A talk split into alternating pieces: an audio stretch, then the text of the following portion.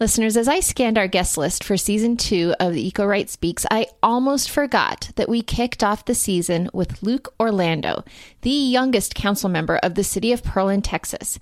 Here's his reflection on the importance of getting young conservatives involved in the fight to solve climate change. Yeah, I, I think that the the young, I, I think that there's a, a really important perspective from young voters. And it's it, even within the Republican Party. I think among all young people, 85 to 90% want more done on climate change. And amongst young Republicans, it's two to one, you know, want more federal action on climate change.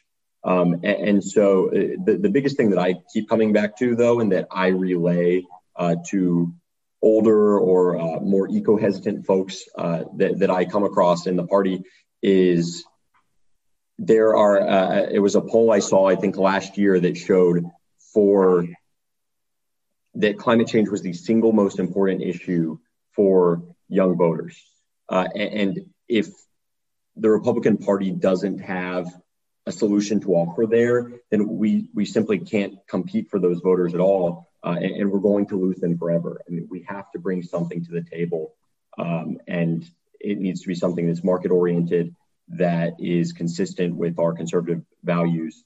Uh, but but we have to bring something to the table because it's it's the, the right policy for our planet and it's the only politically viable policy if we want to continue to win the next generation of voters.